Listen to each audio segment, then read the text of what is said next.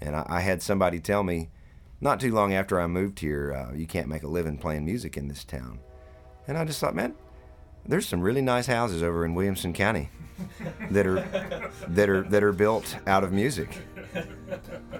Don't tell me that, because people are doing it, and they're doing it in 100 different ways, and there is no formula. There is no formula for the success. You can do it a variety of ways, but it happens here. This is where it's at. This is where the rubber meets the road, so to speak.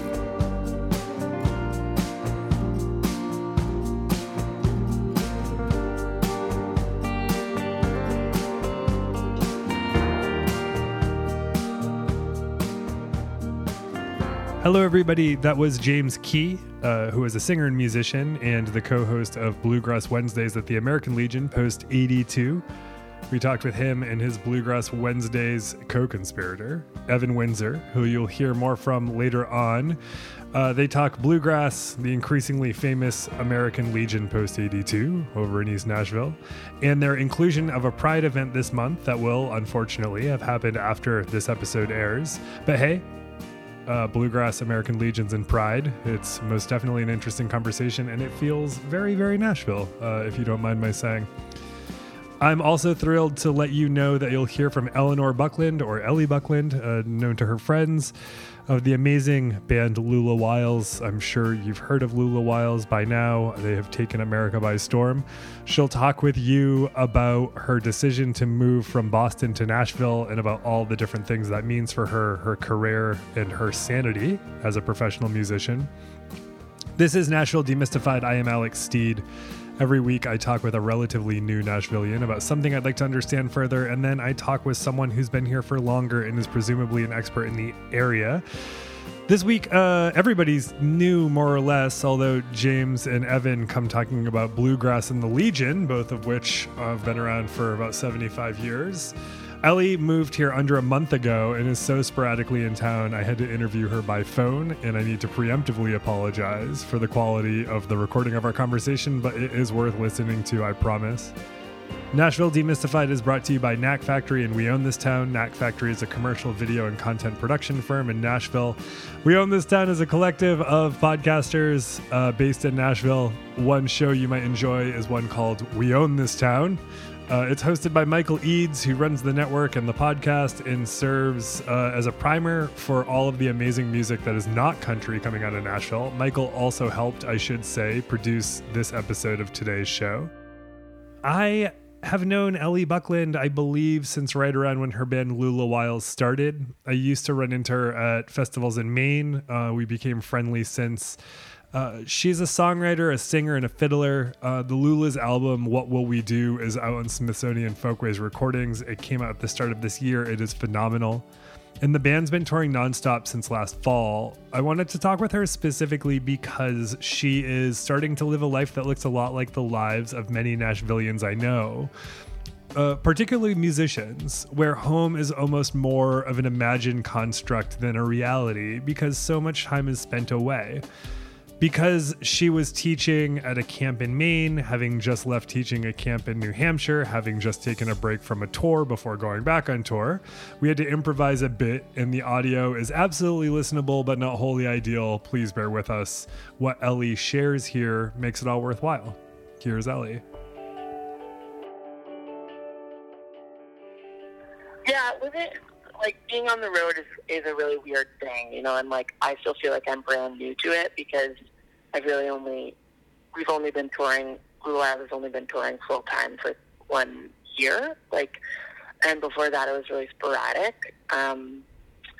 But yeah, like for the next, 5 months, we spend like 2 to 3 weeks each month on tour, and that's kind of crazy. I don't think it's sustainable, but we're figuring it out. We're figuring it out, but it means that, like, yeah, how long is it gonna take? And this idea of like forcing it, right? How long is it gonna take for me to feel like Nashville's home?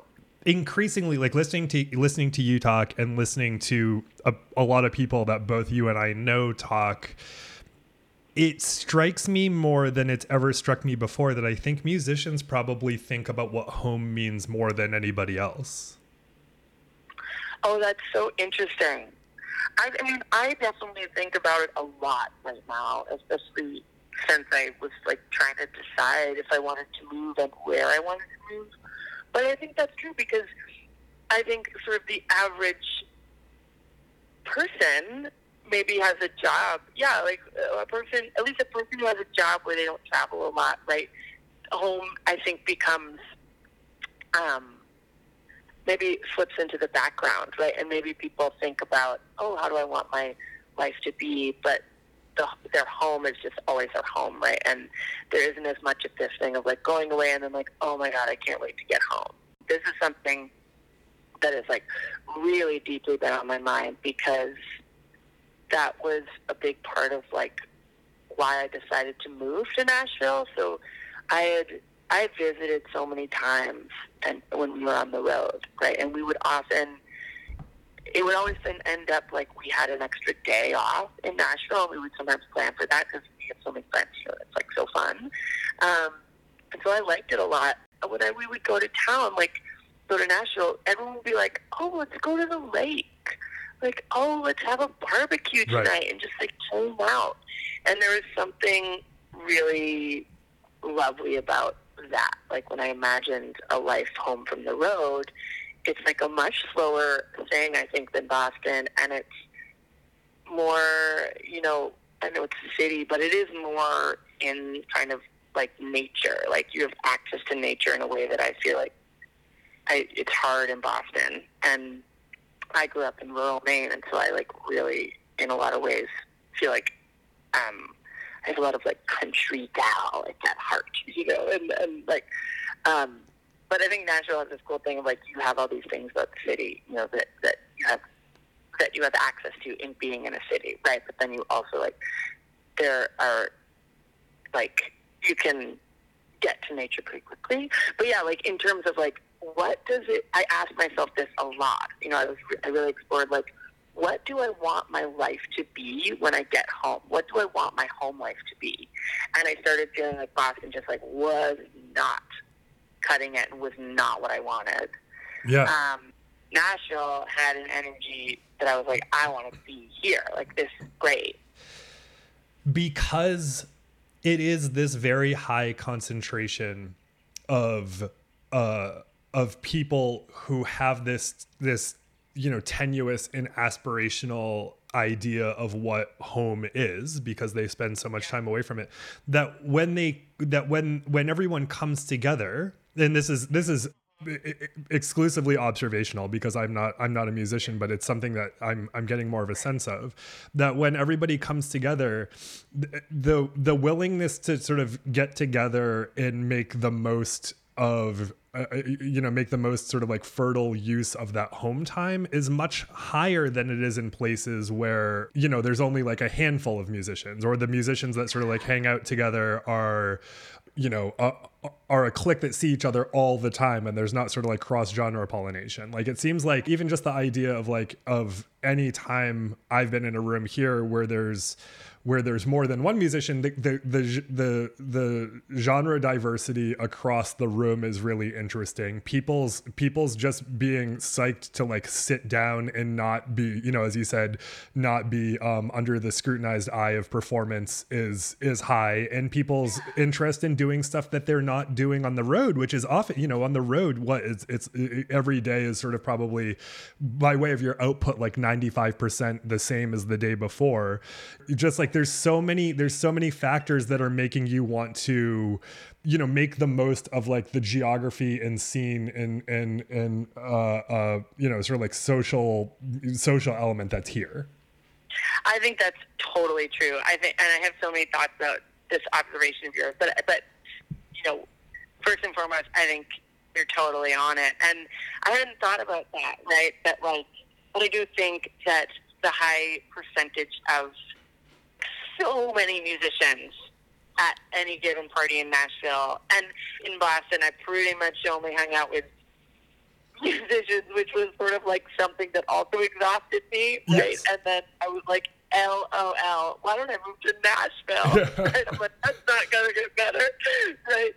But I lost my train of thought. But know that that, right, there's like so many musicians in one place, and so a lot of us are touring, and so a lot of us have the same feeling of like, oh, when I get home, I just want to be like wicked domestic and like maybe play tunes around a campfire, but like chill the fuck out and like not be like, you know, like speeding around all the time, because the life that like, haha, the life on the road, you know, is really fast paced and it's like exhausting and you're always in a new place. But yeah, you're right, it's the same.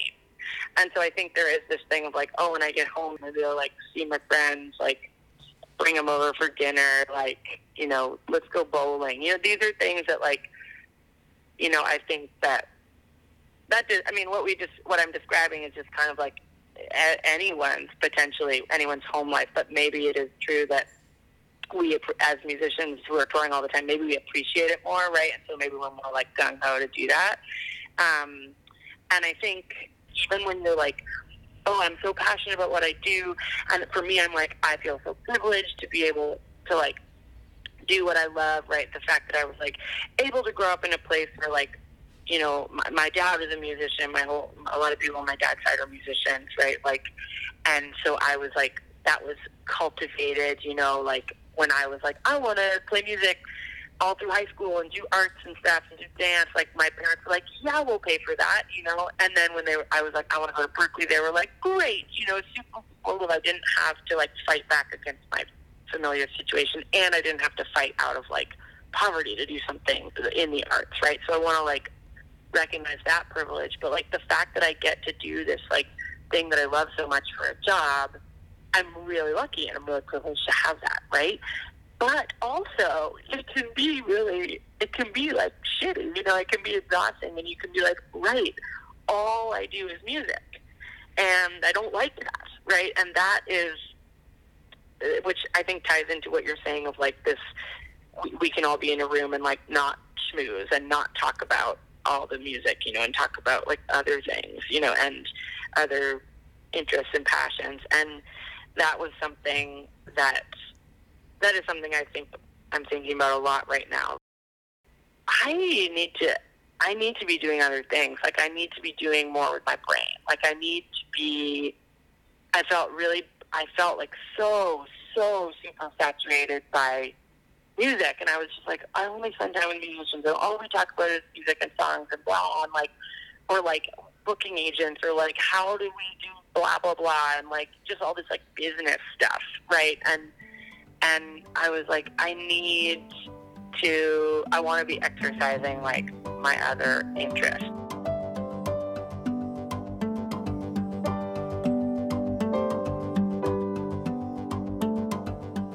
I feel as though my move to Nashville is this signifying event of like, okay, I'm moving into a new space and a new time of life. And the fact that I moved means that I get to cultivate that, right? Like, I get to set up my life in a way that I want it, in maybe a way that like doing it in Boston was like kind of hard to rewire, right? But this time around, it's like, okay, well, when I go out and meet people, like, how can I go out and meet people who aren't musicians, right? And maybe I do this sort of like hilarious thing of like, oh, I'll do like a running group meetup, right? Or like, maybe I go like take a pottery class, right, and like meet people that way, like trivia, you know. There are all these like sort of, I think people think of them as kind of like hokey and cliche, and I'm like, fuck yeah, I'll do that. Like, I just want to meet some cool gals who like don't play music, they're like make podcasts, they're like are writers, you know. Ellie, they're only hokey and cliche until you're 30 and there's no other way to make friends. Okay, cool. I'm 36, so I've got 4 years, right? But I'll just like get on it now.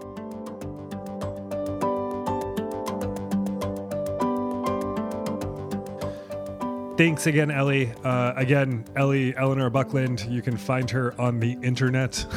You can find the Lulu's record everywhere where records are. Pick it up, check her out. She's a wonderful human being.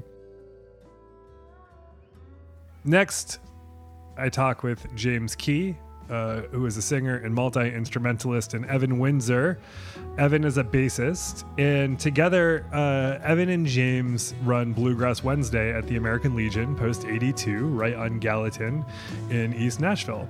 At Bluegrass Wednesday, you can see a handful of bands perform on a stage, while in the back by the bar, a number of local bluegrass musicians of all calibers, flavors, and affiliations come together for an epic night-long jam. I've been a couple of times. It's a lot of fun. And as I've mentioned here, the Legion is the most affordable full-service bar in probably all of Nashville. No $17 cocktails here.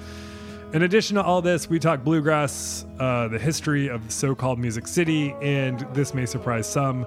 We talk about a collaboration Bluegrass Wednesday will be having with an organization called Bluegrass Pride. It's a fascinating conversation. I hope you will enjoy it. But first, please subscribe to the podcast wherever you listen. Consider giving a review if you can and sharing with a friend. We're on Instagram and Twitter, Nashville Demystified. I think on Twitter it's @Demystified. And we're on the Adam Sandler's bottomless Netflix film contract that is Facebook. If you have any feedback and you want to send it to me directly, or ideas for future shows or whatever, podcast@knack-factory.com. That's podcast@knack-factory.com. That's where you can find me. Thank you. Let's listen to what these guys have to say.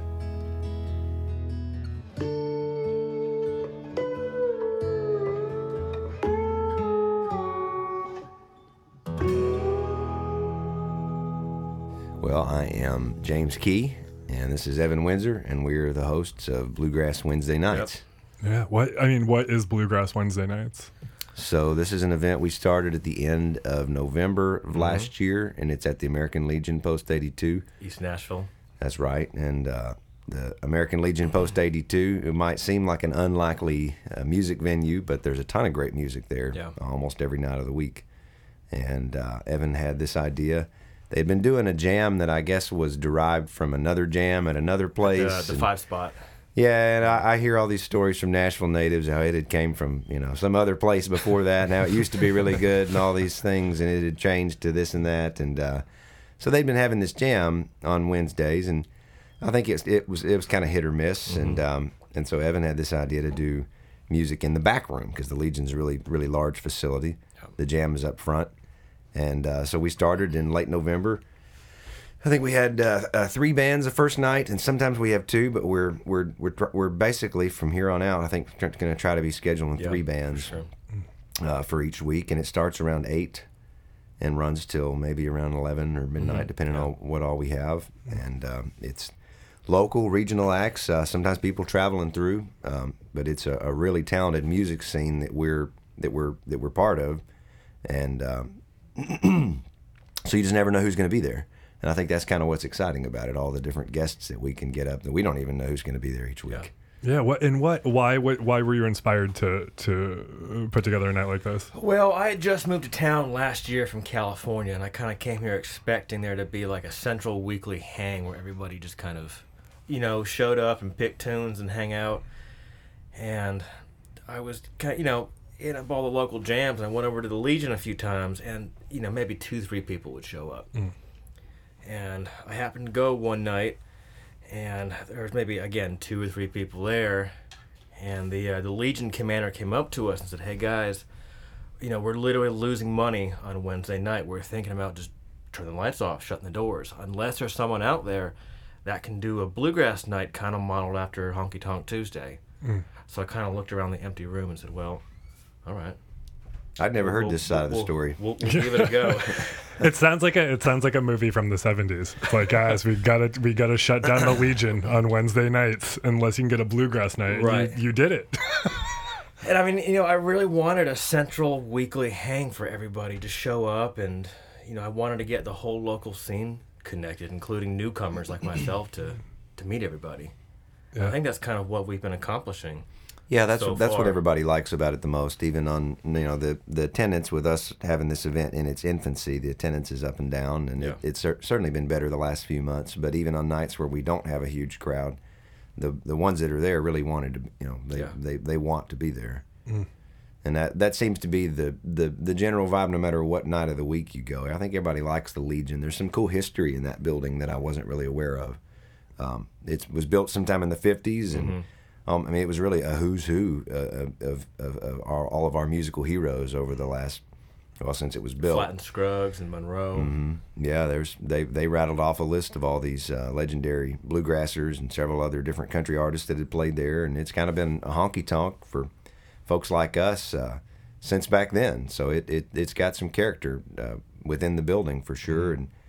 and I think as a Legion, I never really envisioned myself playing at a Legion each week, no. and typically when you hear that term, I think the one here in East Nashville, Post 82, is unlike some of the other Legions. Yeah, I agree.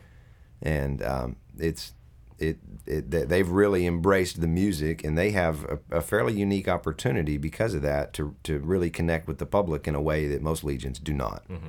Yeah, so, yeah. It's really impressed with that. I feel like in Nashville in particular, the authenticity of a place comes with like nicotine-stained wood paneling. Like I feel like it's a really important. It is, yes. it is, and we should add that it is a smoke-free venue today. Yes. It's still got the smoke eater fans, and the smoke eater devices, and all that are. I've heard younger people there be like point to the smoke eater fans and not know what they are, and I'm like, oh. Yeah. I remember. Yeah. Comes from a different time. I remember that, and at one point in my life, it didn't bother me. And if you stay away from cigarettes. Smoke for a long time, it's hard to go back into it. Yeah, it absolutely is. So I'm glad to announce that we don't have that issue at the Legion. And there's a great bar, full bar. They've got liquor and beer, mm-hmm. great bar staff, and they'll stay open late as we want to. You know, sometimes midnight or a little after.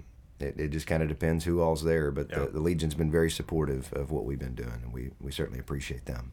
What's the significance of having when you came, Evan, mm-hmm. and you were like, this thing is missing, right? Like, what's the significance of having a place where people can meet up like that? Like, what do you get out of it? I think it's kind of actually rooted in the culture of bluegrass. I mean, I kind of got into bluegrass. You know, I heard.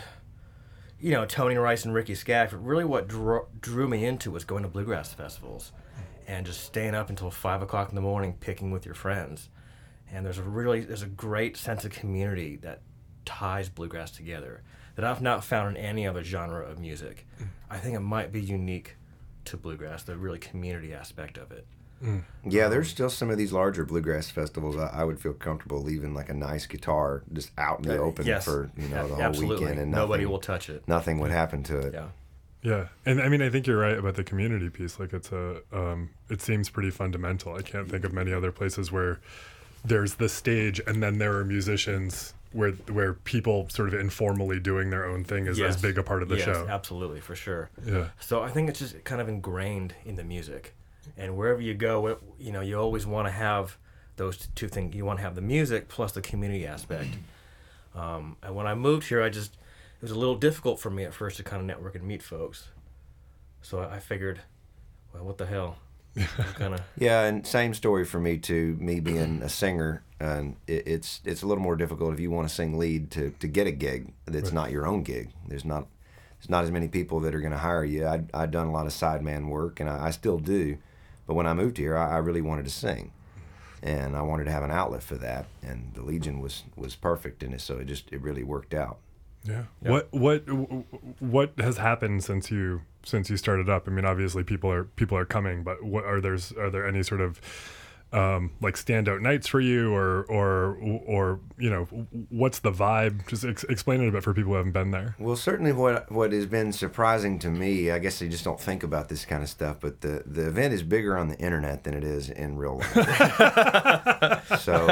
We're happy to contribute to that. Well, I appreciate that, but each week it seems like I see video or clips or something, you know, that some highlight of the event that gets shared, and it'll have thousands and thousands of internet views, mm-hmm.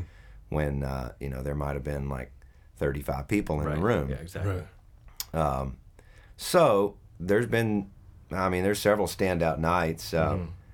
but really just any of them could be a standout night because we never know who's going to be out in the crowd. And at the end of the show, we're the Post 82 Bluegrass House Band, and so we always encourage anybody that wants, any of our friends, to get up there and sing a tune. And you never know who that's going to be. Yeah. It could be any of our musical heroes that might stumble in, and so I'm anxious to see what will happen over the next year as we continue to gain a little bit of momentum, more traction, and more people understand about this event and what we're doing. I'd love to get some more big names in there. Yeah. So you came in from Chattanooga, you said? Yeah. And are you originally from California? No, I'm not from originally California, but I've been living in Los Angeles for about, I don't know, 8 or 9 years. Yeah. Ish. What ended up here? I mean, I had wanted to move to Nashville for a long time, but I had a lot of work out in California. And it's hard to leave work. You know, I was basically working, playing bluegrass as much as I wanted to. I just wasn't feeling quite inspired out in California anymore. And, you know, all the greatest players live out in Nashville. And I wanted to come out here and challenge myself so I could, you know, rise to the occasion, just be the best version of myself as possible. Yeah. So I guess that's why I wanted to move here in the first place. Yeah, right. Really just for inspiration. Nice. And for you? Well, same. I've always played music, and I've done as much of it as I could, but I spent most of my career working in the landscaping business. And once I got closer to 30, I started looking at guys that had been in the landscaping business for 20 and 30 years. Hunched over, you know. And I started going, man, I don't know that I want to look like that. And yeah. It wasn't that I hated it, but I realized I needed to find something else to do. So I had a family here in town, and it just kind of made sense. So mom's side of the family grew up here, and there was some. I just felt like there would be no shortage of opportunity for me, and I've been right. So. Yeah. What's your pitch to people who are not living in Nashville that maybe they should, you know? I mean, it's not like Nashville needs more people, but look. My exactly. My pitch. It's not good to be here. I don't mind seeing the influx. I mean, my pitch. And this is nothing against Texas or California or anywhere where you're from, where there's awesome music scenes. Everybody moved from wherever they came from to here to get famous. Mm. You know, you can go down the list of all of our favorite Texas singers, and they all came here to get their career started. Right. That's what I've heard about, and I'm not a musician, so but I, you know, spend a lot of time with musicians. But what I've heard is that that especially with like between like Austin and Nashville, and not that these have to be sort of competitive arenas, but with Austin, it's a great place to play. It's got a great scene. It's got a lot of people who come to it, but it's not necessarily a place to be in the middle of sort of like not competition, but to like push yourself further. Right.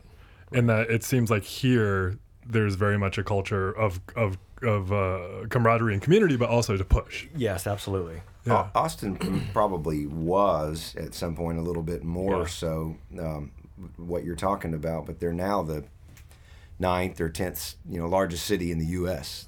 I didn't realize just how much they have grown over the last few years till I went back about 3 or 4 months ago, and it's still got some character. It's still a neat town, but even looking at it from a business standpoint, there's not any, you know, and not that it matters for what we do, but there's no major record labels really that are headquartered down there. There's not a huge percentage of the population that's making their living off of playing music. Right. And having institutions like the Opry, the longest running radio show and so forth, that was so highly revered right here in Nashville is something that's not going to change anytime soon, even if this city does get as big as Austin. Or I think we're like number 25 or something. We've got a long way to go, which is good as far as I'm concerned. Yeah. I'm okay with it being a smaller city. We don't have all those big city woes just yet, but I think it'll always remain. You know, growing up for me, it was always country music city USA, but it's just Music City USA today. Yeah. Right. There's all different types of music here. Yeah. Yeah. Yeah. And I mean, for what does in your respective like genre and craft, like what does community mean to all of that? Like why is it significant that you are able to see people week to week doing interesting stuff? And we were talking earlier about just you having like going to a magical show where it was like you and 15 people. You know, like what does that mean to you guys as musicians? Well, and I guess it's part of my story of coming here that I had forgot to mention until just now, but I had always looked at playing the Opry as like a bucket list item, and I thought, well, once I do that, I'll be satisfied. And I got a random opportunity about 3 years ago to go fill in, just kind of as sideman on the Opry for this group called Daly and Vincent, and I did it also with two other sidemen that were filling in, called Stuart Duncan and Terry Bauckham. Not bad. Yeah, it was not bad. Not bad for sidemen to do it. And it was a very odd, very surreal experience for me because it happened fast. I only had a few days' notice, and whenever you do it, you'll always remember that first time more than anything. And as soon as I walked off the stage, I thought I would be satiated or whatever with this experience, this bucket list item that I had crossed off at age 27, and I wasn't.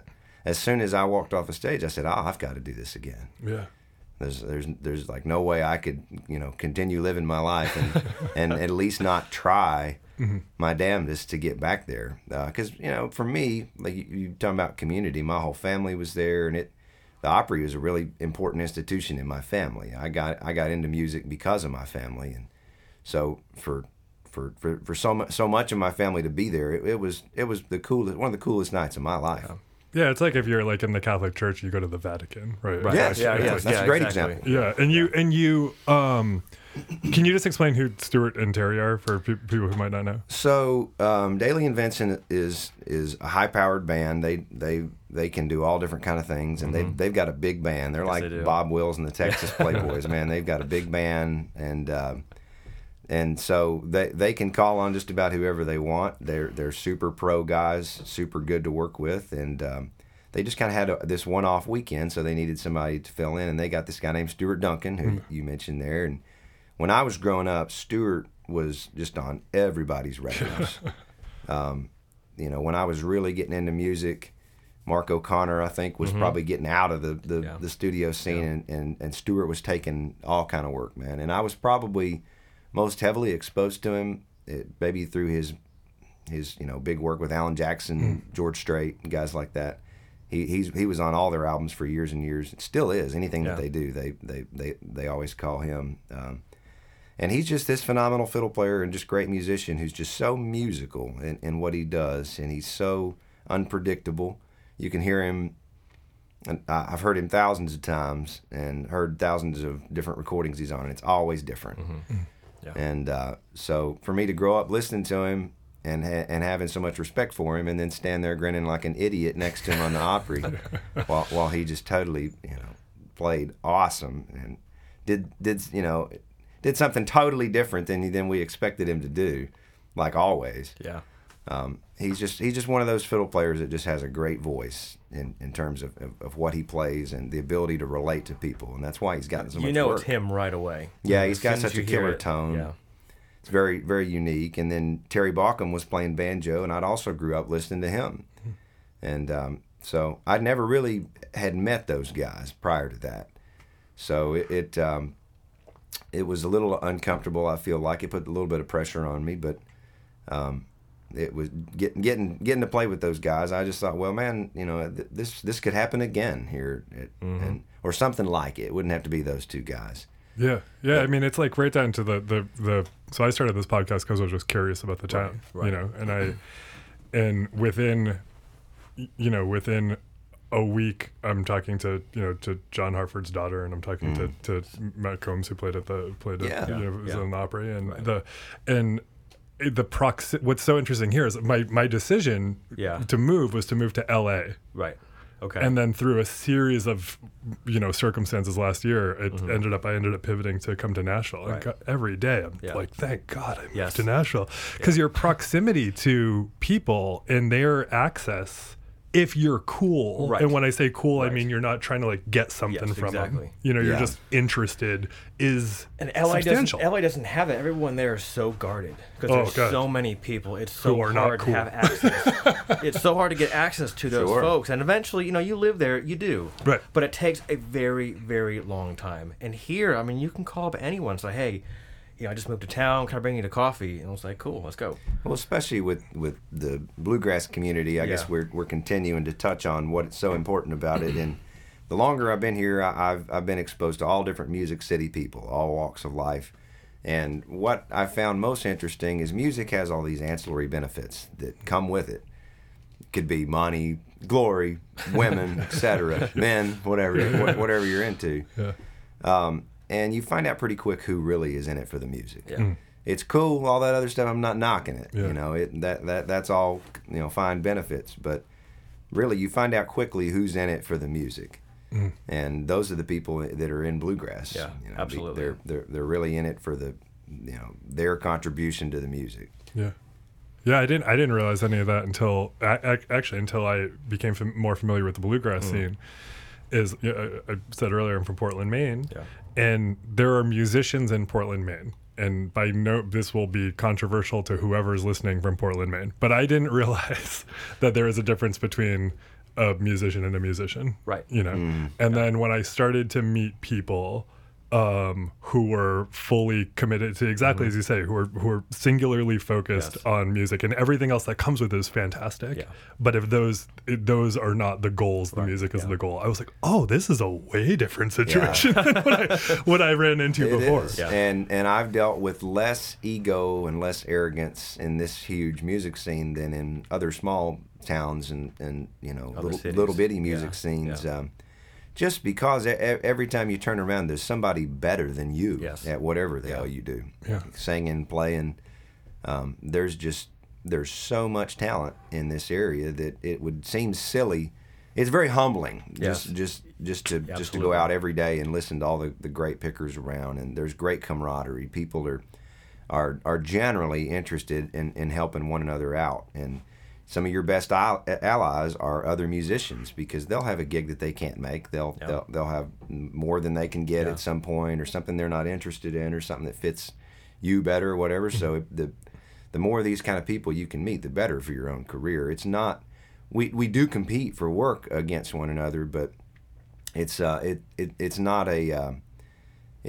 nearly as cutthroat as other businesses that I've been involved in, for sure. Yeah, yeah. What are you hoping for the Legion night, for the bluegrass night at the Legion? Like, what are we would like it to be like Honky Tonk Tuesday, to be honest. Gotta get Vince to come down. My hat is off to those guys. I have so much respect for what they've done, and they've been at it for about 4 years. They've done a great job. They've found something that has a great vibe that community embraces. And there's people that continually write about it. They've had several articles published, because it's so mystifying to see, you know, for these somebody that doesn't come to the Legion every week. It's mystifying for them to see some young gal with hairy armpits dancing with an old guy. Or my favorite, when my first night there, and that's such a good description. My favorite was like 4-H 14-year-olds dancing with like smoking punk hipsters, like, and I was like, what is happening here? It's kind of a clashing of worlds, right? Totally. It is. But that's totally okay, and that's why the event has become so successful, and it's filled with those people that are in it for the music, and I think Vince Gill is clearly one of those people, and so is everybody that was in his band last month. And for those that are listening that may not be aware, Vince Gill did appear at the American Legion Post 82 last month, which is in May. And Emmylou Harris, Paul Franklin, Rodney Crowell had an awesome band. Rodney Crowell was actually Rodney's band. Yeah, had Jay Weaver playing bass, Amy McLaughlin playing fiddle. Someone who knew Rodney Crowell had texted me that it was going to happen, and I just did, and I was an idiot. I just didn't believe. I was like, I don't believe you. Well, and it was, but you guys, I mean, but you guys have something that's so fascinating in that it's like participatory in a way that, and I'm not, it's not like we're here comparing or contrasting these things, but you have this thing that's fascinating for me as someone who's not a musician, but who has been to the Bluegrass Night a couple times, is you can show up as a spectator sort of like sit around musicians as they're figuring stuff out in real time, which is a really fascinating opportunity. And it's the thing I imagined Nashville was when I started imagining Nashville, but apparently it isn't always that way, you know, that you can come to a night and sort of be involved in that. Right. Well, and that's certainly something that's true with bluegrass. I think that it appeals sometimes to maybe the older crowd because of that accessibility to the musicians. Yep. I first getting into bluegrass really couldn't differentiate a normal celebrity from a bluegrass celebrity at first. You know, when you're a kid, they're all kind of the same to you. They're all your heroes. And I learned that there is a stark contrast between a bluegrass celebrity and maybe a normal, more mainstream celebrity. And so it was neat for me to to have that access to musicians. Mm. I think people really rely on that in bluegrass. That you go play a bluegrass festival. Most of the bands, you could probably go meet them at their record table after the show, right? And they'd be happy to give you some of their time. And that is not prevalent in mainstream music. Mm-hmm. It is just not. You have to pay for access to those people through a meet and greet if you're lucky. A lot of them won't even do that. And so I think that's what appeals, especially to older people. It's a more relaxed setting, and just everything's more relaxed in general. The volume's not so damn loud at those festivals. The schedule's fairly normal. Yeah. It's not super late night for a lot of those. So I think that that is certainly an appeal of bluegrass, and we've carried that over to the Legion. I've had friends who came from out of town and said, "Oh, is that Molly Tuttle over there hanging out?" Right. Yeah. Yeah, it is. Leave her alone. Yeah, you know, don't fanboy her. She's just hanging out, and you never know who's going to come in over there. But I mean, I joke, but they are very much more accessible, and it's nice having that kind of informal place like Evan was talking about for us to jam, because to further describe what we do each week. So we are the Post 82 house band. Me and Evan, and everybody else comes and goes. We're the only constant each week. I sing, I host the show, Evan plays bass. I'm usually playing mandolin, but I flex. I'll do guitar, I'll do banjo if I need to. Had to do that the other day. It was fun. Hadn't done that in a long time. But because of that rotating cast, obviously our show's going to be a little more loose. Yeah. Because we've never rehearsed with all these people. We don't have a set list, typically. We just kind of do whatever we feel like doing. And so that allows for plenty of time for guests or whoever else is in the audience to get up there. And that's some of the more special moments that we have a lot of times. And it's been great for me as well, from somebody that's fairly new to town, and Evan, I'm sure, to meet all these pickers and have an excuse to get to pick with them. Hey, you want to come pick with me next Wednesday? We're having X, Y, and Z.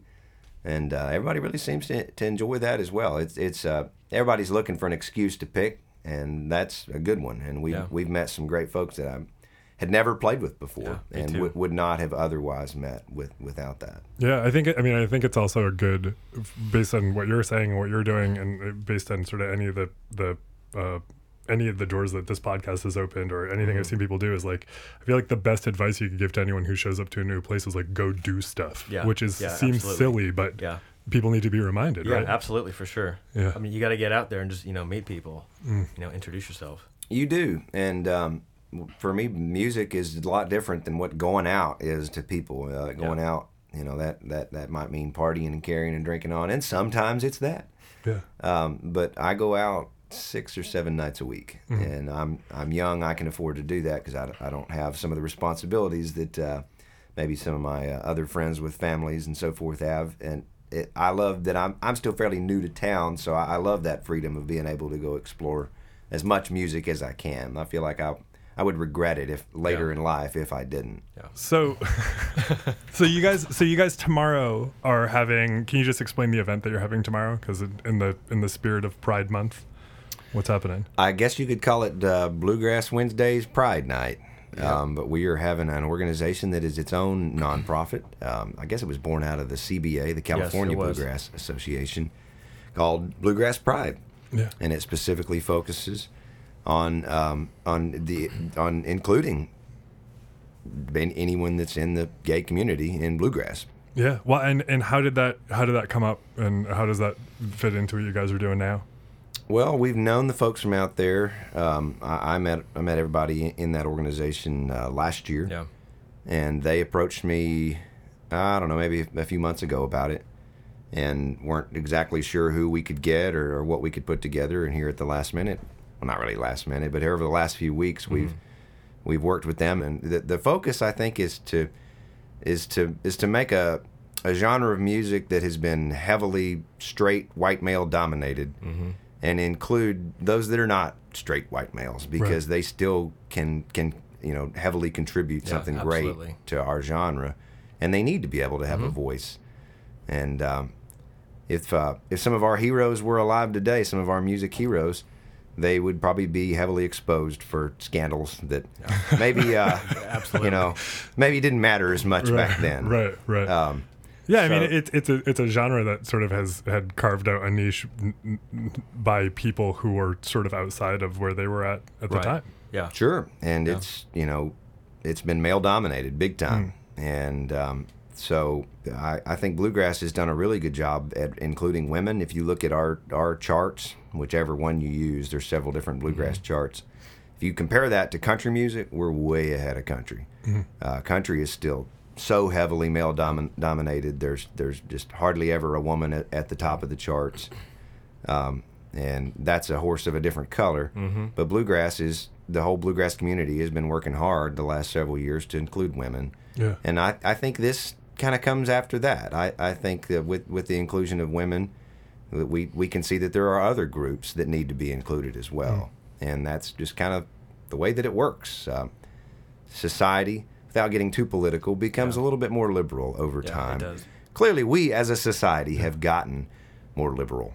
Do you, and with this is you know, this is the South, and we're talking about a Legion, and like how is it going to fit? Well, we're still abiding by the Legion's rule of no profanity, which would apply on any other night, not just this night. But so it's I think it'll really fit together great. I think it'll be about like any other music night that we have with a really stacked lineup. Right. And that's the focus of it really is the music. It's not specifically a gay pride only organization. It's trying to include gay musicians in bluegrass. Yeah. So that focus is going to be we're going to try to spend as much time on that focus as we can with just highlighting the talent of these musicians and their musical contribution and letting their voice be heard, because in previous periods of history that just wasn't the case. Yeah. Well, and I said this before, but I know you know, bluegrass and acoustic musicians who don't identify as straight, or they identify as gay, they identify as queer or trans or whatever, who really appreciate anyone who's sort of honoring this effort. So I think that it's good to be able to have a space for that. Sure, absolutely. Well, and it's something that me as a white male, I've been able to ignore.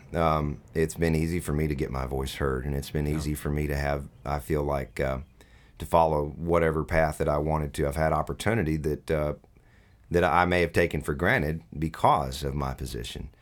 And once I really paid attention to the disadvantage that other people have outside of somebody that's like me, I realized that they deserve to have their voice be heard, because what could we be missing out from some of these talented folks that couldn't have had an openly gay music career in Bill Monroe's band? Right. That just wouldn't have worked. No.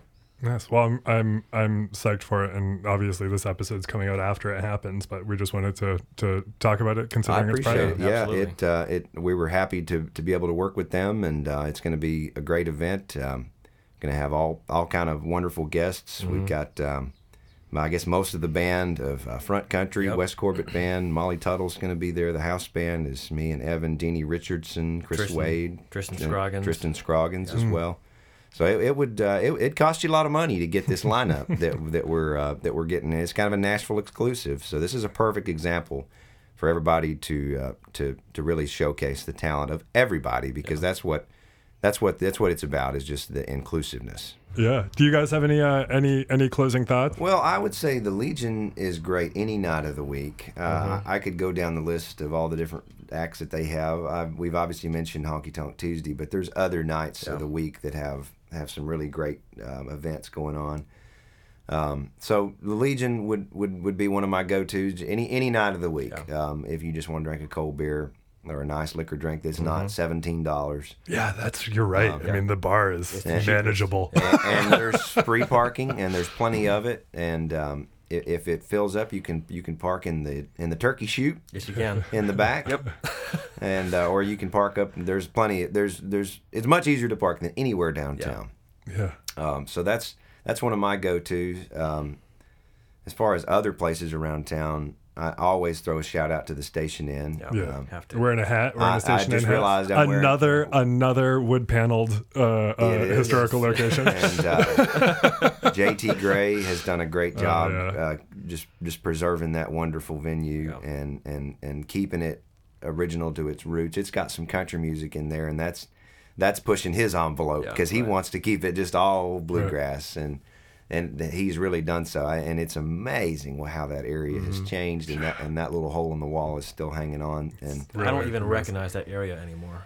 No, and I hope that the Station Inn can stay there forever. I hope they can do something to keep it where it is, because it's a very special spot, and it's the same kind of venue. It's got a lot of nostalgia. You never know who's going to come in the door over there. Yeah, so. I have no political clout because I just moved here in February, but I feel like we should issue a warning to Nashville's political leaders and say if the Station Inn goes down, people are probably going to be very upset. I agree with that. I believe that's a pretty common consensus, and from what I can understand, it's in good hands for the time being. Good. I hope it stays that way. But that's one of the venues that really drew me to town. It was one of the first ones I played at in town before I ever lived here, maybe 12 or 15 years ago, and it used to be a smoky, dim lit bar as well, but it is smoke free as well, and.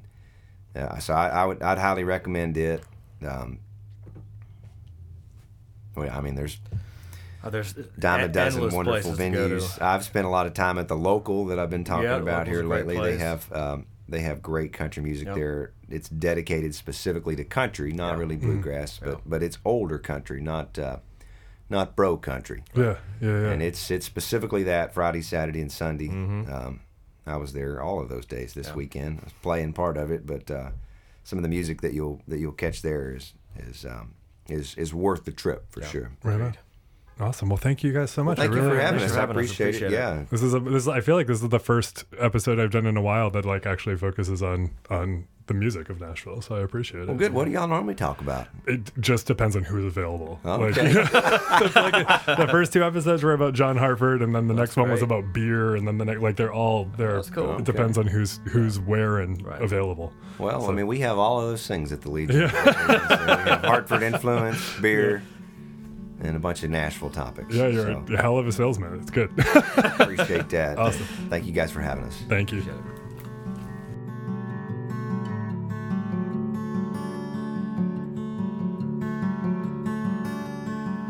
All right, everybody. Thanks so much for tuning into this episode of Nashville Demystified. Thanks to Jesse LaFontaine for all things related to sound post-production. Thanks to Michael Eads for help with producing this episode. He had some good ideas and helped me steer everything in the right direction. All of the music in this episode is by all sorts of different people.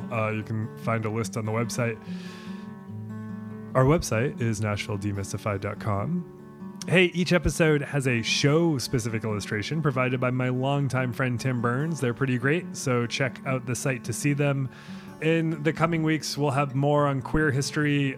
We will have some pieces on Black history. We will have something on comedy. And at some point, I'm going to call a close to what we will call season one and then announce a new show that I'll be taking on in the meantime. Stay tuned for that.